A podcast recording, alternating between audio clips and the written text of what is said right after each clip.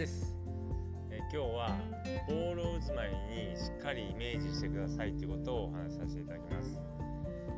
えショットする前にこういう球が打ちたいという球筋をですねなるべくこう詳細にイメージしていただくことによってその球を打ちやすくなります。やはり何気なく構えて何気なくショットしてしまいますとなかなか、えー、いいショットっていうのが、えー、出にくくなります。まあ、ショットはもちろんそうですし、まあ、アプローチパターも非常に重要です。アプローチの時にはこのくらいの高さでこのくらいの距離を飛ばしてここに落としてこのくらい転がしてっていうイメージをですねなるべく詳細にイメージすることによってその球筋を打ちやすくなります。その球筋をイメージすることによってその球筋が出やすいアドレスになりますしスイングもその球が出やすいスイングになります。ですのでなるべく詳細にえイメージしていただくといいです、まあ、高さもそうですし、まあ、キャリーがどこに落ちるのかもそうですしえ球が打ち出されるスピードそしてえグリーンに落ちてからどちらに曲がるのかどのくらいのスピードで、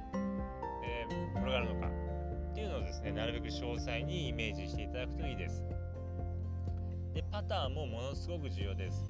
パターはなるべくカップインする様子をイメージなるべく詳細にイメージしてそれからボールを打っていただくといいです。でパターのラインにしても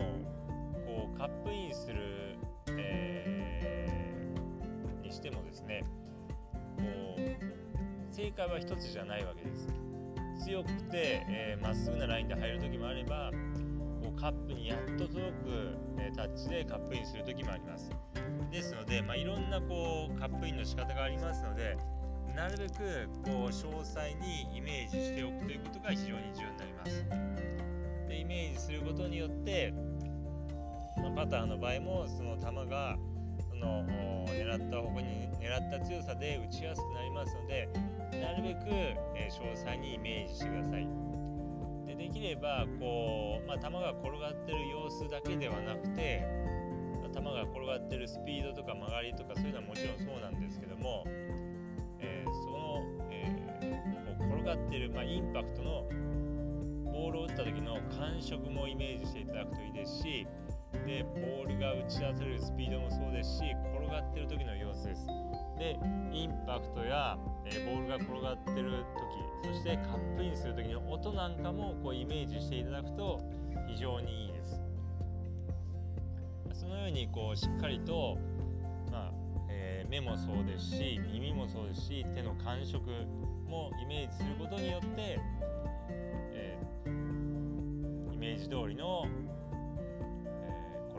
しやすあのさせやすくなりますので是非それらを詳細にイメージすることしてください。でまあ、ショットにおいてもですねしっかりと狙った球筋をイメージすることによって、まあ、もちろんその球筋を打ちやすくするっていうのもあるんですけども、まあ、仮にですねこうイメージ通りの球が出なかったとしても、えー、それは、えー、まあ、データとして残ります、まイメージした球とどれだけ違ったのかち出しの方向がどれだけずれたのか。曲がる方向が、